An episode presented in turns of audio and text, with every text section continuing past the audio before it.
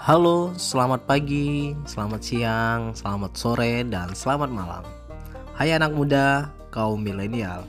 Di sini, di dalam gado-gado, saya akan berbagi kepada kita semua tentang hobi, kuliner, olahraga, usaha, dan juga sedikit politik.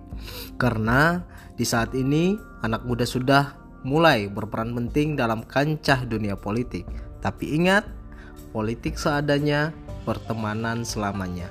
Oleh sebab itu, saya akan berbagi untuk kita semua.